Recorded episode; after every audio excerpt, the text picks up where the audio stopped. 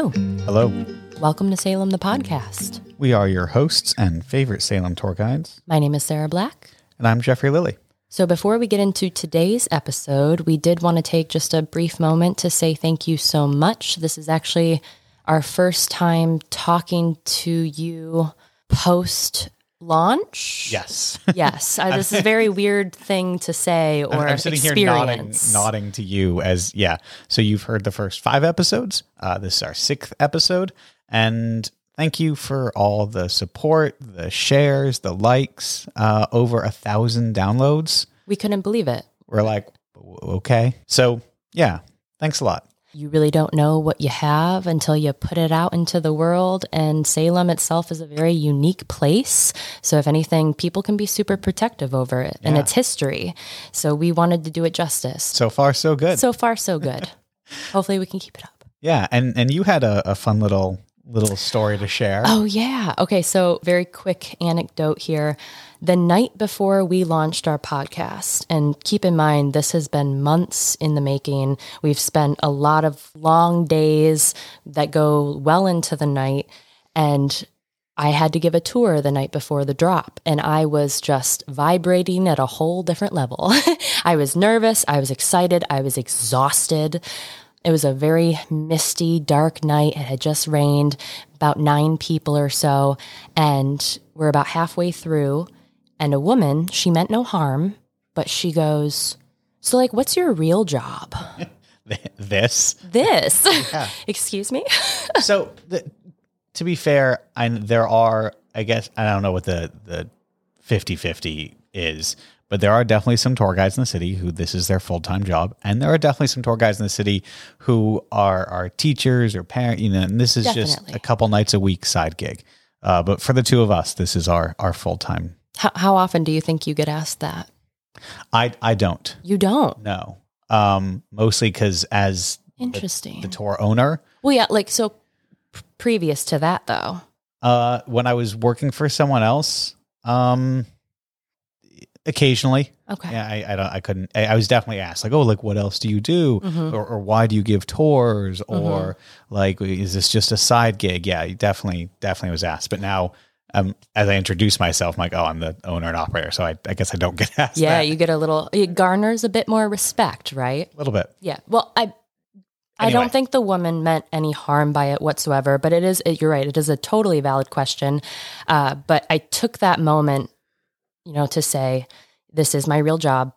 I know it's kind of weird, but it has opened up so many other opportunities along the way, including a podcast. So there I there I am walking around with this like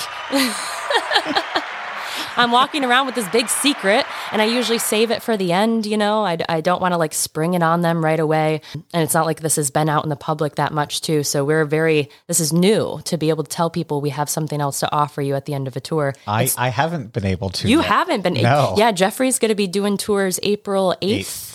April 8th. So you'll have to give us a little Yeah, update yeah. on how your first tour back out on the streets is. Um, so I told them, you know, they gave me this opportunity to start this podcast, and there was a couple in the audience.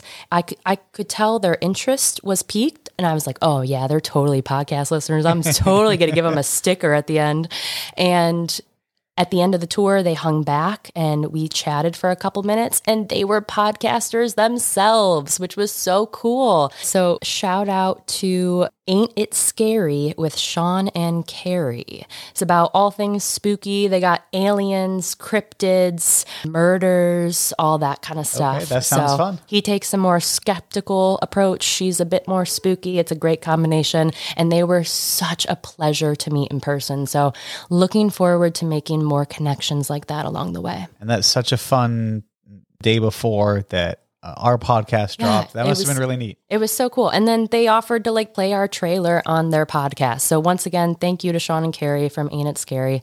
Looking forward to meeting up with you again in Salem. Yeah, we appreciate you. Thank you.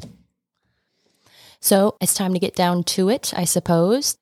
Today we're going to be talking about the witch house. Ooh, Probably- spooky. Like maybe Just kidding. It's not actually spooky. It's not spooky. no witches actually live there. No, it it looks a little spooky. It does. Sounds a little spooky. Definitely sounds spooky. Not spooky. No witches. No, It's called the witch house, but there weren't actually witches Just- in there. just like there weren't actually witches in Salem. Exactly. So the the non witches that weren't witches also didn't live in the house. that's called the witch That's house. called the witch house. it's it, famous, infamous, probably like one of the most Iconic structures here in town. Yeah, it's uh, well known. Just and again, it's sort of because that label, uh, the witch house. When you visit the witch city, you got to come visit the, the witch, witch house. house. So if you've been to Salem or you've done any research on coming here, that probably popped up. It's a 17th century house museum, one of the oldest buildings in town, um, the only one with direct ties to those Salem witch trials. It has also taken on a life of its own, I'd say. The witch house is definitely one of the main stops. It's on everyone's list. Yes, very much so. Usually at the top as well. It, it's like Bewitched statue. Witch And House. Witch House. Speaking of, and we just talked about Bewitched and Yeah. them filming in town. If you are at that iconic statue and you're getting your picture next to Samantha, So, so, if you're the the person in the photo, In not- the photo. not the person taking the photo. So if you're looking at Rockafellas, Yeah. Just kind of pivot to your left and keep going down Essex Street. I feel like most people get up to Washington Street and they think it kind of just ends there. Keep on going down, and you'll actually hit a couple other cool things along if, the way if as you're well. a but fan of uh, the movie Hocus Pocus, just Yeah. past that is one of the filming locations. Uh, it's right on the cusp of the McIntire district. Uh, so it's a sort of famous architectural section of the city. The witch house is technically, if you're looking to Google it, uh, 310 Essex Street. So it's right at the corner of Essex and North Street. Now, the way it looks sort of sticks out. the architecture itself has um, it's known for that architecture and it has transformed into a multitude of different pieces of salem like i'm trying to figure out the way, right way to describe this merchandise there we go that's the word i'm looking for if Oh, you see It is anything about salem you will see like an outline of the witch house So like I- you don't even have to see the actual you don't even have to see Yeah, a no, picture that- you can see a pin you can see three yep um, three gabled, gabled structure, S- yep. black. The two story yeah. with the third partial story. I have a, a mask from Vamp Fangs, which has it on it. I know you can. I think uh, Die with your Boot- boots on literally sells a purse, purse. now that is the uh, shape of the you witch get house. Pins uh, with it, and that's not just like like. There's multiple different pin designers. I know that uh, Die with your boots on sells a pin with it. Uh, Emporium 32 sells a pin Mm-hmm. with it on it, and that- they had that custom designed for them to sell of the witch house. And it's one of these things that that is just Yeah. now you're not going to miss it, right? It, it's I say big, um, Big for 17th century standards. yeah, La- large ish. I, I don't know. Like in my mind, it's sort of like this big, imposing black, and I, I know it's not. It's unique. I Yeah. think that's why it sticks out Yeah. so much. And it's on that corner, so it's not really tucked away. No, it's it's right. So if you're coming in or out of Salem, you're probably at near it, around it, c- coming through. Can you it. imagine the tourists that are like in the car And there, and they're they're like, "Where do we park? Where do we park? Wait, witch house? Wait, no." That's, that's what they did in Bewitched, right? In the show, they, they were driving around. They, they stopped right in front of it. Yeah, they did see it. So if you watch the Bewitched episodes we talked about, you will see the witch house. They're like, oh, Yep. there it is, and that's what that's what people do. Is, oh, you know, you're right. A lot of times on my tour, I'm like, oh yeah, if you go, like, oh, we passed that coming in. Yeah, like, yeah, people see it all the time. yeah. But there's a lot of uh, interesting things about it. So it is, it does have this black color, and if you're from New England, you're probably familiar with some of these old black houses, right? Yeah, it's You- like a darkish brown. gray, Yeah, black. it's a weird color. Yeah, I think I know there's probably about a dozen or so in Salem. I think today it's mostly just sort of a, a, a fashion choice. Um, and I've tried to do a little bit of research on it, and I know at, at one point I I was told that it was that black color, and a lot of houses from that time were that black color. Uh, as it was pitched, like uh, used for, for ships, for boats to protect against the weather, against the rain, Right. against the sea salt um, but also to keep the house warm. That black color adds warmth to the house. Um, if that's not historically accurate and someone's listening and, and they have the right answer, let me know. But I have heard that and, and seen that before. But that's just sort of one of the things uh, that makes it interesting. One of the other things that I was gonna say you love the windows. the windows, yeah. So if you look at the uh, witch house, you'll see the windows are smaller, which is indicative Typical. of yeah. But then they're cut up into these diamond shaped uh, panes, and those are small as well. And several of them have turned a sort of lovely shade of purple. it's like a nice lavender color. Yeah. And this purple is not original. So they didn't like install these small windows frames with these nice little purple windows. It's actually a product of the manganese in the glass and the UV light over time. And actually in Boston, a lot of the old houses in the back bay have these purple windows and they're incredibly valuable, uh, somewhat rare, definitely uncommon, but these sort of very, very uh, rich, expensive houses, if they have the purple windows, are even more rich and expensive. It's you know an accident from two centuries ago. You know that's not you know you can't reproduce that. You just Right. happen to get lucky. It's kind of cool. Yeah. So if you see the purple uh, windows. It's not intentional. They're- They're not like which windows are. They're just a, a lovely. And it is the most subtle purple too. Yeah. I don't even think you would realize it if you unless you really looked. Yeah. So Again, next just- time you're in there. just a little too much manganese. That's it. Also, though, if if you uh, find sea glass, oftentimes that's like that sort of lavender, lilac, purple color. It's probably the same Because thing. of the manganese. yeah. There's your little science lesson. Salem the podcast, science one oh whatever. Yeah. I was always a big fan of Bill Nye. Yes. He probably he probably knows that. He, you could probably ask him. He'd probably know that. I wonder if he's been to Salem. I don't know. Anyways. We get a lot of visitors. It wouldn't be uncommon. no, it wouldn't. So not only obviously is it well known, but it's sort of a, a favorite spot in the season. Of course, the the season being October. Yeah, we talked about Samantha's Salem's favorite selfie partner, but I'd I'd be willing to guess that you see just as many, if not more, photographs taken in front of the witch house. Mm-hmm. If you roll up in October, there's definitely going to be a line Like to get your picture. To get a picture in front of this Like, like public building. there's gonna be a line to get in and a line there, there are signs that say like uh, please don't. Uh but people do anyway. Don't form a line. No, no, no. d- Don't don't take up this. If you're in line to get a picture, sorry, if you're in line to get in the house, they don't want you taking up that line space to get your picture. Oh, yeah. So a lot of the pictures get taken at night.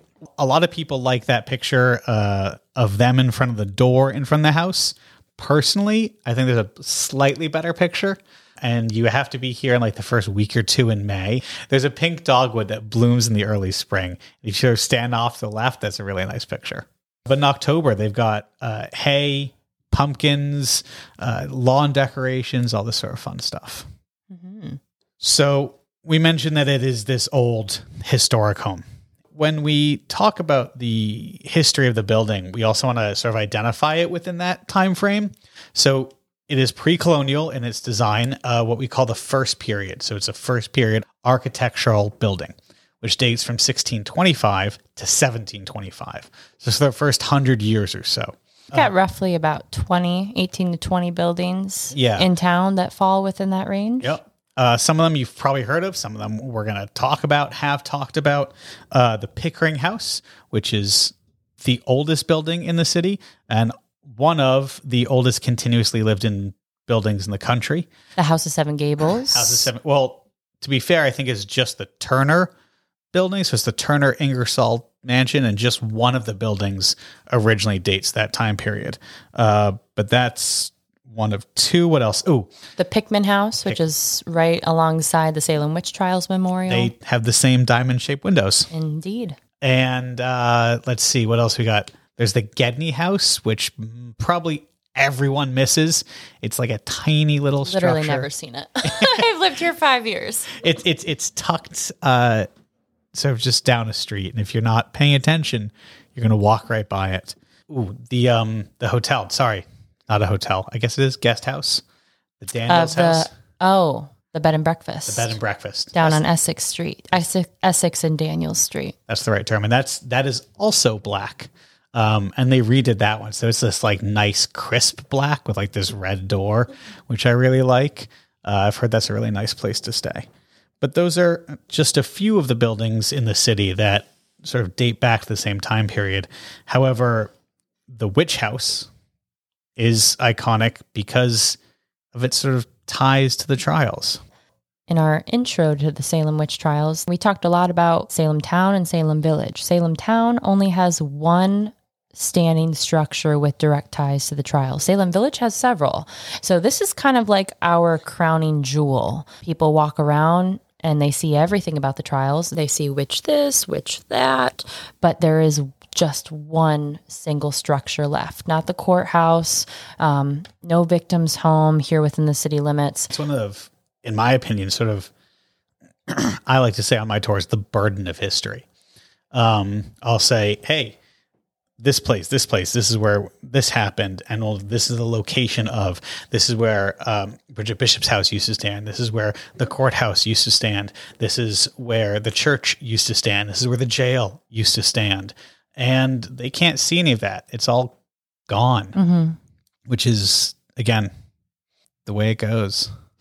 But when it comes to the quote unquote witch house, a lot of times it's also referred to as the Jonathan Corwin house. because it was the home of Judge Jonathan Corwin during the late 1600s. So he took over the house in 1675. The home itself built around 1642. That's the sign that you're going to see on the outside of the home. It's pretty much what you're going to come across if you do any research on the house. The original deed dates to that date.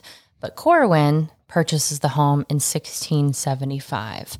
So let's make the distinction. It's not the Sheriff Corwin. It's So- actually his uncle. Within the scope of the trials, you're going to hear the Corwin name a lot. Mm-hmm. That's because there's two people named Corwin both with significant roles to play. sheriff, judge, which of course then gets in the dynamic of like, hey, uncle, can you? I was going to say, how'd you get that job? Yeah. So, not the sheriff Corwin, Jonathan, Judge Jonathan Corwin. He was a magistrate here in town. Definitely one of the more wealthy individuals, well respected, uh, known throughout the colony, I would Yeah. say, by this point. Now, when you see the witch house, when when you go to the witch house, when we're talking about the trial, sort of understand that it is, I guess the best sort of term would be like a one percenters house. Oh, yeah. It's not your average commoner's space Um, Yeah. whatsoever. Not not at all. If you uh, there are uh place in the city, I'd say the Gedney house, it's sort of one or two rooms, very Yeah. small. Maybe the Pickman house, sort of that much sort of smaller structure. Um, or if you get down to Pioneer Village. yeah, it's like little shacks. uh, Yeah, but this is like a mansion. Now, also, it's a mansion for the colonies. It's not a mansion as they're building in Europe and No, England at that time. not. Right. I mean, we got Versailles. We've got castles. yeah. this is it is a large house. There's at least, I mean, there was solid four large rooms within, and then a nice landing spot for the Mm-hmm. staircase. But much, I'd say, if you were to go into an average home back then, you're looking at one room, Maybe two. maybe two. Yeah. Uh, so maybe, or maybe even just one room that might have been sectioned off as like a sleeping area. Right. So this is not your standard. When you go in and when you see this historic house museum, understand that what you're looking at is not typical of what people were living with back then. And then understand that the person living in this house was one of the people running the show. Yeah. I know on my tours, I do like to stress how significant status was for Yeah. these individuals, especially the people at the top of this tragedy. And he yeah. had it. yes, he had it 100%. In, in his house, in his clothes, in just his attitude. It was a very opulent Yeah. space. Yeah. And it's likely that in the home, this is his house. It was uh, where he spent a lot of his time, his family, uh, had guests. He probably talked about the trials. He probably, you know, went to court during the day, went home, maybe had a, another magistrate or two or three over, um, and discussed the goings on of the day. Yeah, let's not forget the courthouse was what a eight minute walk, if that, Maybe. maybe even less. So Yeah. of course people would kind of, you know, filter on through. Yeah. Hathorne's house was right around the corner as well. So all these guys are, are neighbors. They live in close proximity to each other.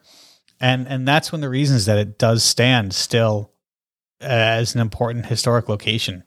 No witches, but the people who decided their fate, uh, which are sort of the the real bad guys in in the story. I find it very ironic that it's called the witch house now. I now. know. And that's something we've talked about before, is sort of this concept of how does the city deal with this How do they grapple with such a tragedy? Yeah. And it's interesting in October, there's lines down the street to get in. People come here, the witch house, these pictures. And you know, I, I don't have numbers, so I'm not going to claim, you know, uh, uh, outright. But I would say it is probably the most visited first period architectural uh, building in the country. Oh, I, I'd say there's no question about that. Yeah. And so that's that to me that's fascinating because while we're talking about the trials, that's the important narrative. And so many people then get this little extra dollop of history on top of that. They get to see uh, this house, this building, what these people would have uh, lived like, what their rooms would have looked like. And you don't get that often. You don't get to see that. And so, because of the interest in the trials, they're now learning more about something else. So within the history of the house, though, I uh, sometimes it's hard to look into sort of the research or the the actual history. Uh, sometimes it's just sort of local rumors and like, everyone in the city knows, but like actual documentation is a little hard to track down.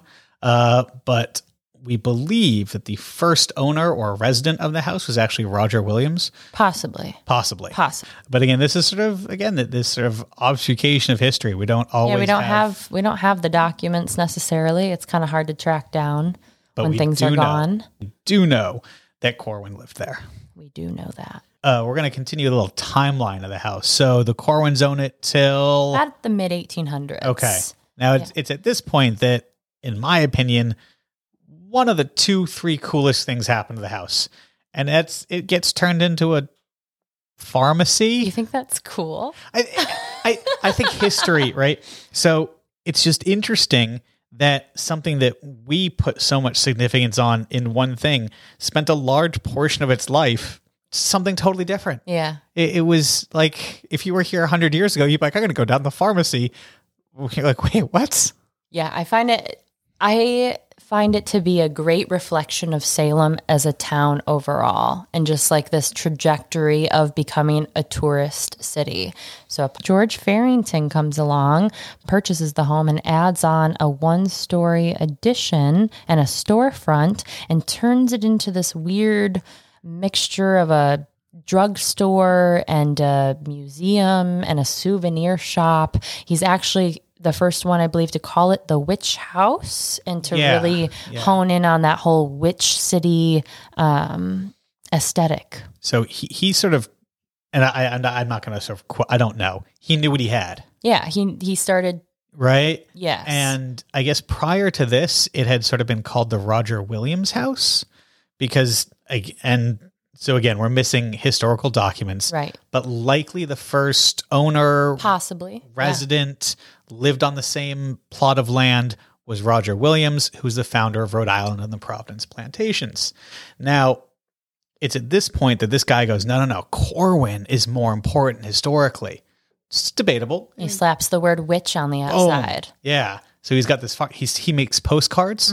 I have one from uh, 1907, and I look at it. I'm like, that's that, that doesn't look like my Instagram picture. I'm like, where's that? I don't even know what I'm looking at, except at the bottom it says, The witch house. yeah, yeah. So these are like some of the original tourist like souvenir items to Yeah. come out of Salem would have come from this building, the witch yeah. house. and it's not even for another 30, 40, 40 years, years. that the first actual witch souvenir, which is the witch spoon from the Daniel Low and Company, comes out of Salem. So this predates that by several decades. Just down the street. Yep. And uh, this stands as this sort of pharmacy, uh, sort of local market for what, another century? About a hundred years. Yeah. Yeah. Up until about the mid 1900s, 1940s. and they're looking to uh, expand North Street. Yeah. So the witch house was almost up for demolition. And the city of Salem, the people band together, were able to raise, I think it was around $40,000, $35,000. Yeah, so I think it was about forty thousand dollars in 1940, which In is a a bit. significant sum of money. just to have it moved 35 feet. Yeah, just sort of to, to the right. So where it stands now To the, isn't even the original location. to the left. Yeah, I guess as Depends on what part of North Street you're looking at. if you're standing looking at the witch house. the witch house, imagine its original location about 30 feet to the right, yes. which would have been where the traffic is driving. So all those cars stopped at those lights next to the buildings would have been sitting in the actual original location. And somehow North Street still isn't wide enough. Yeah. Yeah. There there's that too. So we move the house. They take off that addition, mm-hmm. add the gables. Add the gables back in. And all during this time, it is being taken over and restored by Historic Salem Incorporated. and so that's a, a branch of the city of Salem. So it is a city owned and City operated ran, yep. historic site. So this isn't like some for profit museum and, and Which I can appreciate because we got a lot of those in town. Yeah, this is not that. This is a treasured historic landmark, a historic site uh, owned and operated by the city of It's Salem. been operating as a museum for 70 years at this point. Little 73, 70, 73 years. I can't count. I'm bad at 74 years. 74. It opened in 1948 as as its current state, 1948. Okay. So that's, That's longer than the Witch Museum, longer than the Witch Dungeon Museum. I'm assuming longer than the trolley. yeah. I mean, it might be one of, might be the oldest museum in the city. with the exception of the Living History Museum, living history. Yeah. which would be Pioneer Village. And of course, the Peabody Essex Museum. Okay. But that's quite significant. What I think is great about that is again, it has this big sign out front. This is the witch house, and this seventy-five-year-old, sorry, almost seventy-five-year-old museum. All these people have come and seen, Mhm. and they get this this taste of of Salem, which or of I so I guess sorry, this taste of pre-colonial New England, which they likely wouldn't have gotten if it wasn't attached to this tragedy. So we went and took a tour. It was super fun. Uh, it was the first time either Jeffrey and I had been in years, I'd say. I haven't been in in a long time. Maybe, maybe four years. I want to say 2016. You're gonna say probably- twenty years. I was like, No, you're like twenty. no, 2016 was the last time I went. I Okay. had some people visit and they were like, we got to go see the witch And house. you're like, okay, I'll go. Ah, I'll yeah. go. yeah. When, Although- when was the last time for you? So the, you know, what? it might have been 2016, 2018. Might have been 20. I'm not sure. Again, I, I can't count and time doesn't matter. Mm-hmm. Yeah. But uh, I actually went for the first time for a market. Um, I didn't go as a tourist to, to see the house. I went to support a local arts market Oh, that's cool. Inside the house. inside the witch house. So I think it was the first one. It was called Daughter or is called Daughters of Darkness. It's ran by Die With Your Boots On. And them. it is a market that is exclusive to women and non-binary individuals. So it's a creative arts market, uh, and g- to give those people a platform. So it was kind of cool because you're like, I'm in this market for these people in this place called the Witch House, and it was at night. Ooh, So you don't usually get to go in You- at you night. yeah, yeah, you That's don't get to go in at night. Also, like it's not that big. How many vendors? A lot, Really? yeah, probably more. Inside They they, they moved some stuff. I was gonna say they would have had to move Yeah, things out of yeah. the way. uh, my friends uh, from Emporium 32 were vending in the fireplace in the parlor. That's so cool. Yeah. So like, they had like these lights like in the fireplace and their tables were, so you could stand like in the fireplace, Mm-hmm. which I think is probably something you can't do normally. Probably Um, not. several other tables. Uh, my friend Sarah Richard, who's done some artwork for me as well. Uh, she was in there, uh, a few other people. So it was, it was neat to see these sort of artsy creative individuals in, In this- that space. in that space.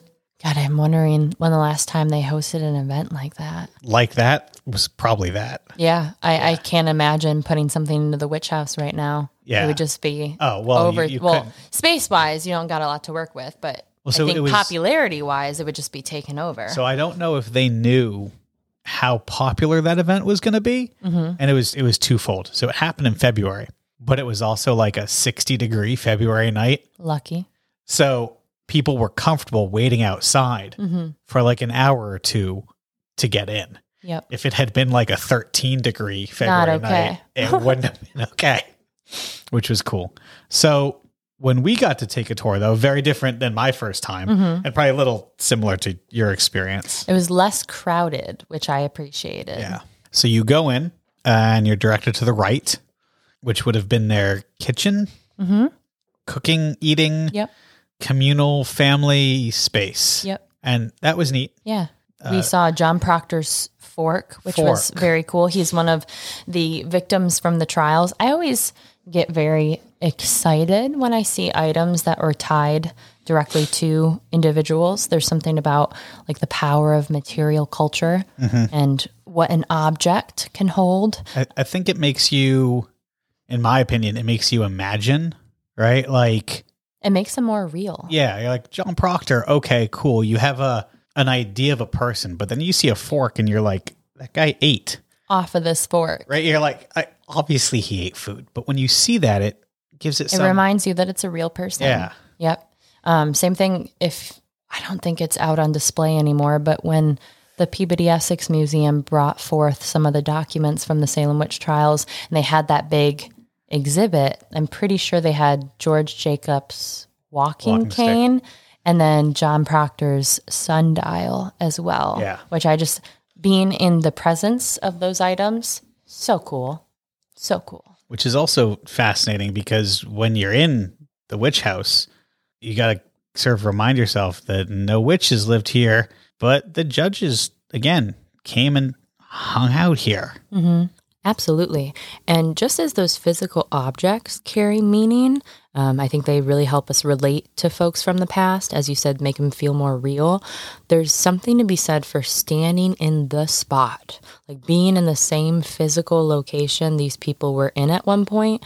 And I think that's one of the main reasons so many folks are drawn to the witch house.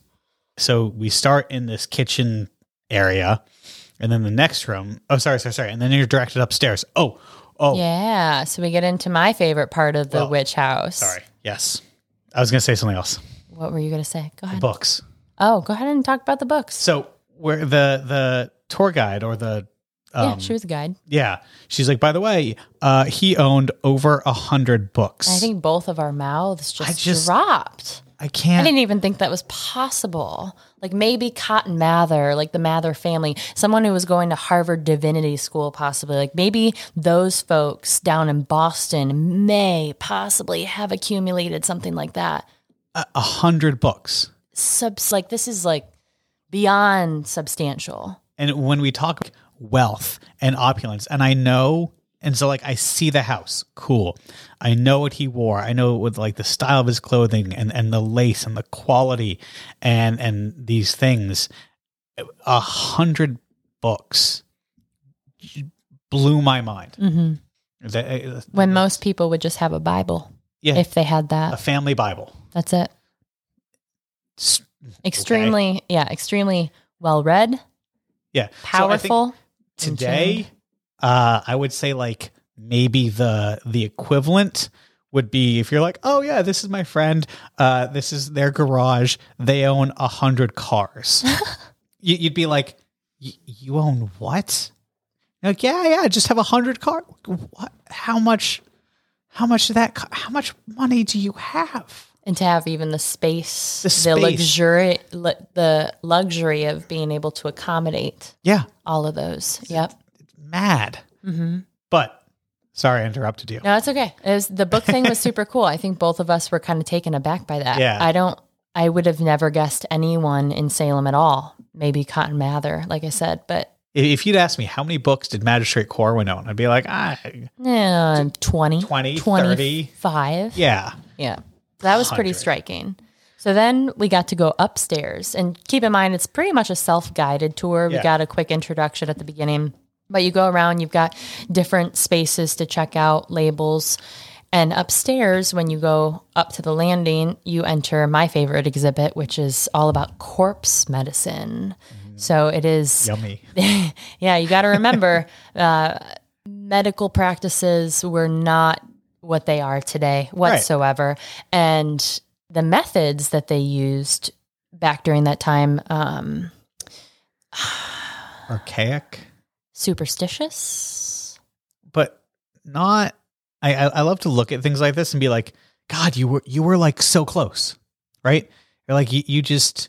They're like, oh, it's in the blood, so we're going to use leeches. And you're like, well, you're kind of you're like swelling, you know, reducing, Yeah. you know, inflammation Yeah. and things like that. Like if if you just you didn't quite have it all, and you're sort of almost there, If only bloodletting never became a thing. Maybe don't eat people. I, That I, I think I think uh, you know bloodletting is more appropriate than eating people. Yeah, so that's actually that's a good point. Um, you know, we we look through history, and of course, as humans, we want to paint another individual or group of people as the other. So you look back and you look at all these folks as cannibals, like, oh, they're eating people, blah. But we kind of were doing the same thing too. They just don't talk about it in the same way. So I, I think it's fascinating. A lot of times they they refer to the indigenous uh, individuals here as sort of these savages, these creatures of the devil, uh, all these things. I'm like, you guys were eating your dead, but only only the bad guys. Only the bad guys. So Yeah. it's weird. So in that corpse medicine exhibit, it talks a lot about bodily fluids and how they used those types of body mediums to cure ailments. So say you're sick. Well, they may take a convicted criminal who has been executed, grind up his bones, add in some other herbs, and feed it to you as an elixir. Or take his skull, have moss grow on the skull, and then you can use skull moss. It was supposed to be highly coveted. oh, obviously. Obviously, there was a lot of drinking of blood, um, the use of fat as well, like human fat. I I can't wrap my head. I should have done more research on this, but I can't wrap my head around it being a criminal.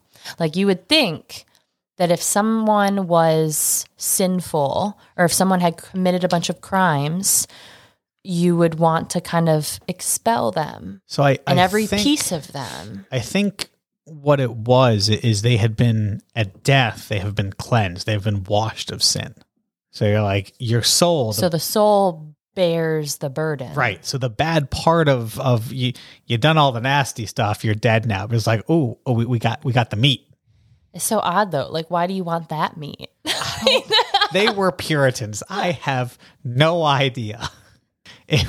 Please, they're yeah, I think I'm having a flashback. I think it's to Hocus Pocus. Something about the fat of a hangman. oh, Fat of a hangman. Why does that sound so familiar? it might be Fat of a hangman. hanged. The the Hanged man. Fat of a hanged man. Maybe. hmm. I I I'm gonna make a note here that we're, We're gonna have gonna look look, into that. Yeah, yeah. Fat of a hanged man. I'm pretty sure it may be from Hocus Pocus, okay. but I mean, they eat children, so you know, yeah, cool, they do. right? How fitting. Because clearly, children are criminals. I mean, I I was vaguely criminalish in my youth, so that's okay. I can see that. Sarah's looking at me like, oh, good I can see that. goodness. So uh, the upstairs has a few other interesting rooms. Uh, other than the the corner of the corpse medicine where I think the books were kept. Did is that what she said? She just said upstairs. Upstairs? Okay. I'm assuming they were probably kept in their bedroom. I would I assume just- he would want them like away from the kids, but that's just Maybe a in the guess. study? Should have asked that. There wasn't a study though. Sorry, not the the parlor, Oh, oh, probably. right? Yeah, no. If you're gonna show your wealth, Yeah, because that's Yeah. where they met people. yeah, yeah, yeah. Okay. So okay. if you walked in and you saw a hundred bucks, You're that's like, a oh, big deal. this guy. Yeah. Anyway, uh, duh, obviously. So upstairs, two other rooms, uh, one of which has a big loom in it and some other artifacts. Uh, that's interesting. I found it interesting that uh, it takes up that amount of space uh, in their residence. It probably wasn't likely in that room, but it was probably likely in the house. And they, someone of that stature would hire someone uh, to use that to make blankets and clothes and, and cloth for them. The other room is their bedroom, and I, I thought that was pretty fascinating. I think both had. Was it just Beds. one? Oh, one had the another bed. I was gonna say because Yeah. they had a huge family. Yeah, yeah. But they would have been able to maintain. They would have had at least two beds for that Yeah. family. Now, what's interesting is they also had fireplaces in each of these rooms, and one thing that I noticed was um I tried to say it with a straight face was a bed warmer.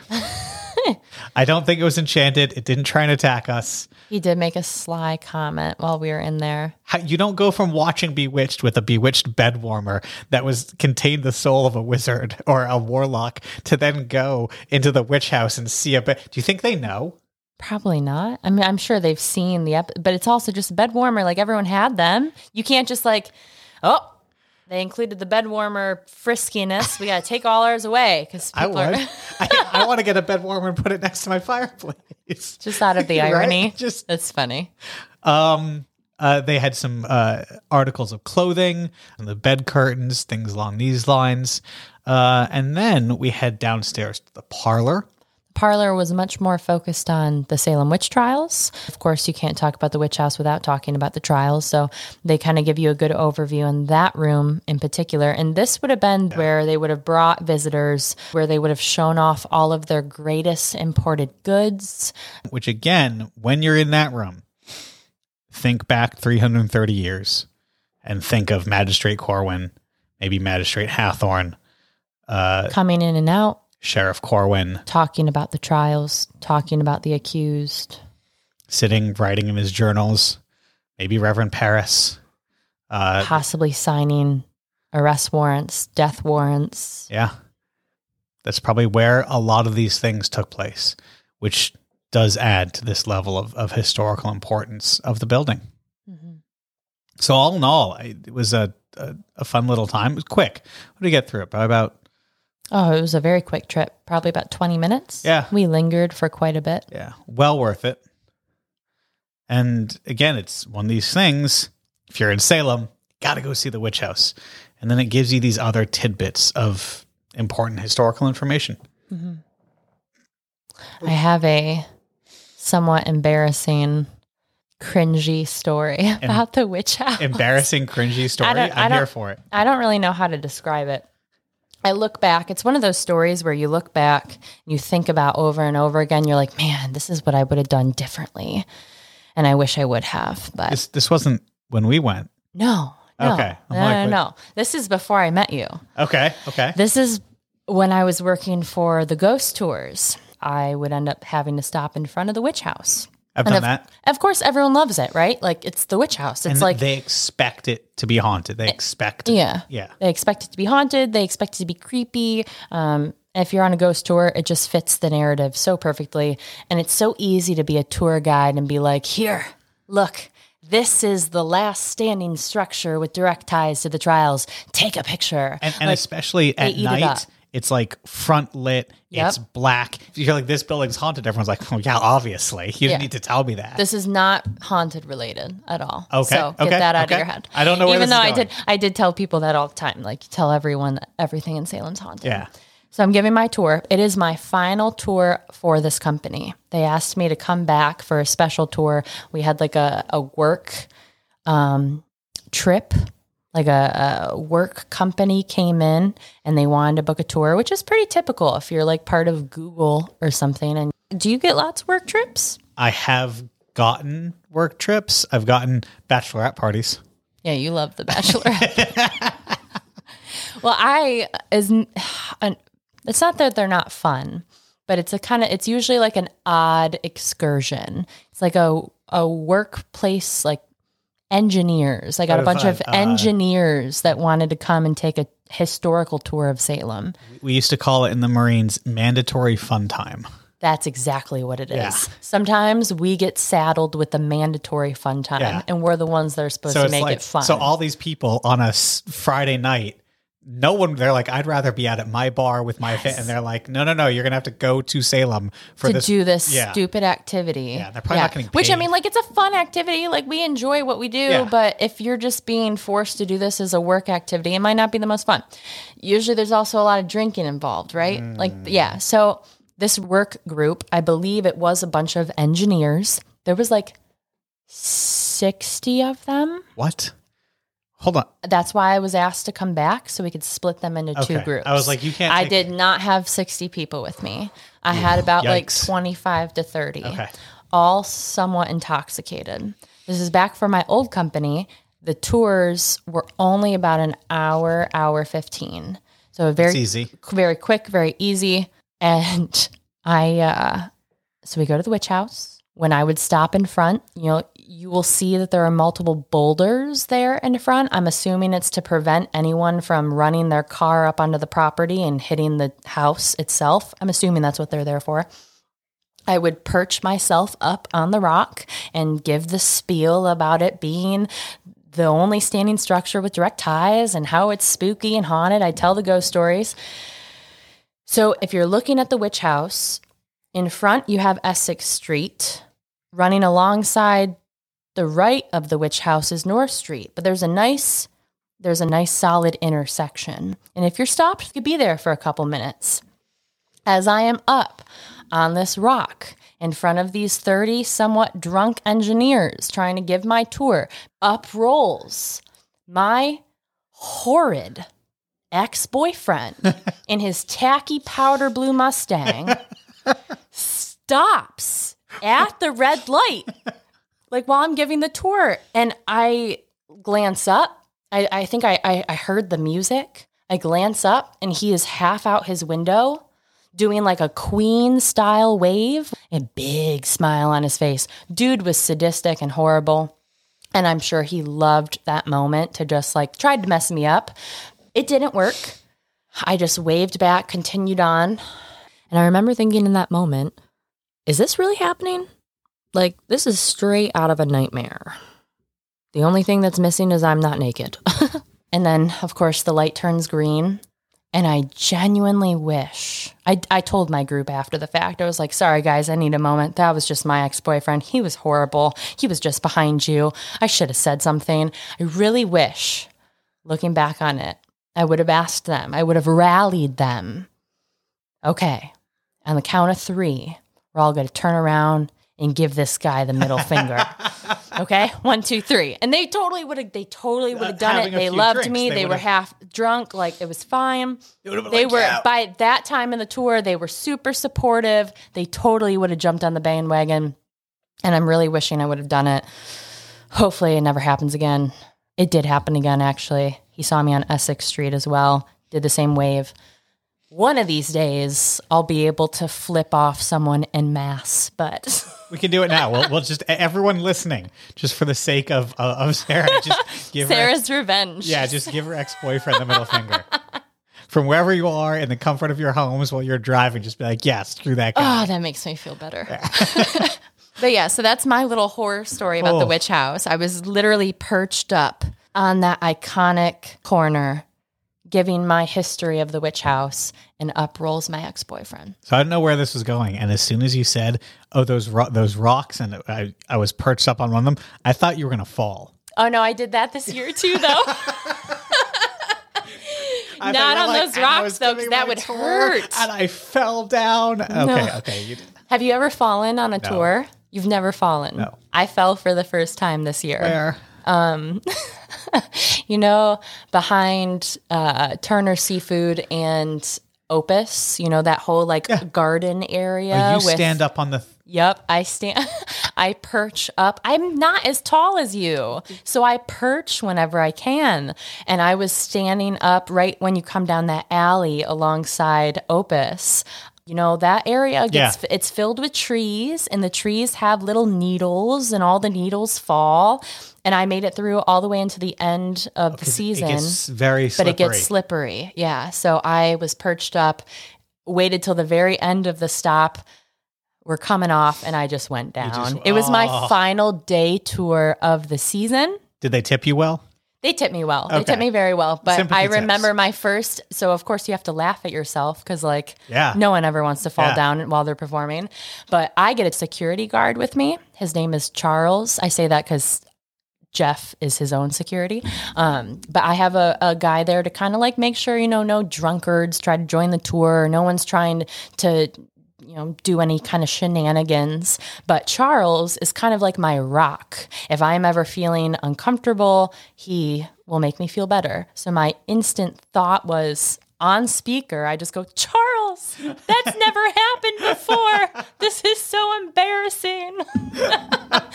Everyone's like, "Oh my god, are you okay? Are you okay?" I was fine. It was very swift. It was good.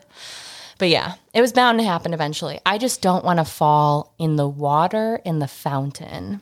That is one of my biggest fears is to fall mid-stop at the fountain in the water because you know that all those college kids go to Village Tavern.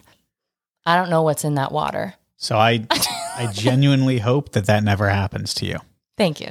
I also genuinely hope that if it ever does, You bastard. someone gets it on film. Be horrible. For history. It's- For history. For history. For history. Uh, so well, I'm glad you didn't fall at the witch house. Yeah. Um, and unfortunately, I don't I don't have any good. I don't stop there anymore. Uh, I direct people there. If they want to go down, I tell them, "Hey, walk down Essex Street, Mm-hmm. go get your picture in front of the witch house, take a tour if you're interested." Um, I used to stop on it when I'd give uh, ghost tours for Mm-hmm. uh, my previous job, but I personally I don't think it's haunted. Yeah, no, neither of us felt anything when we went in. I think it's an important historic location. I think uh, have there been tragedies in that house? Of course. Sure. Uh, was that par for the course? And I, I don't mean to sort of diminish that. Yeah, absolutely. Um, a lot of a lot of people suffered a, a lot of death, families, children, illnesses. These things were much more prevalent in their societies than they were in ours. But I've heard some stories. I'm like, guys, you're just like th- these people were families. They lived. They had kids. They, they passed away. It was So you're totally disregarding the Corwin curse, is what you're saying. Well, what, what, what is the Corwin curse? The Corwin I've, curse. I, I've heard, but I'll, I'll let you okay, tell so I, briefly. I understand that children died at quite an alarming rate. Infant mortality Mm-hmm. was extremely high, anywhere from one in 10 to three in 10, Mm-hmm. depending on where you were at in colonial New England. But in that house, I believe it was like five of her children died. yeah.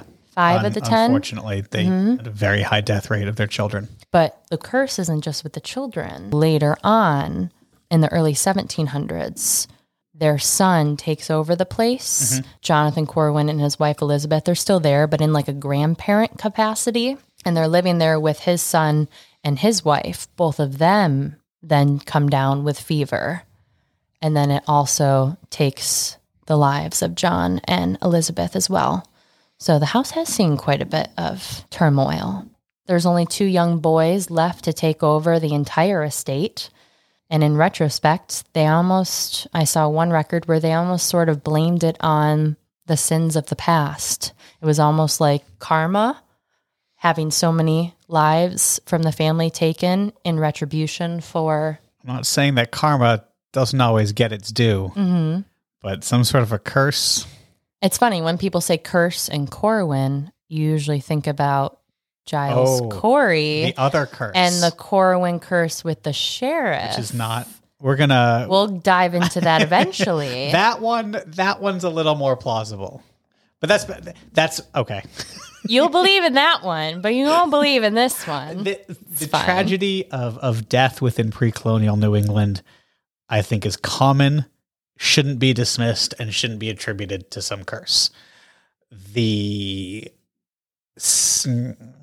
the how do I describe it? Uh, without getting too much into what happened with with uh, Giles Corey's, he cursed Sheriff Corwin to die, and that curse continued through his lineage. So these grown men, through their lives, suffered this sort of state of tragedy as adults, Okay. which I think is possibly a more viable construct than a bunch of children Yeah. from one family dying. yeah. Yeah. Okay. But Va- again- valid. Right. we- We're talking about uh, rumors of curses from hundreds of years ago. So really, what what do any of us It's know? But the witch house is uh, either way you look at it, whether you want to look at it as a you know stop on your ghost tour, stop on your history tour, uh, an important place to get your Instagram picture. Uh, regardless of what the case may be, it's important to Salem. It's important to history. It's important to the trials, and uh, that's why we talk about it. So that's all we got for the episode, guys. Thanks for listening. In our next episode, we will be talking about the founding of Salem, 1626. Not to be confused with 1692. No, no, no. Don't forget to subscribe, leave a review, tell a few of your friends. And follow us on all the socials Instagram, Facebook, and TikTok at Salem the Podcast. And if you have any questions, again, feel free to reach us uh, hello at salemthepodcast.com. And if you're visiting Salem and would like to take a tour with either Jeffrey or myself, links to both of those are in the show notes. Thanks for listening. See you later.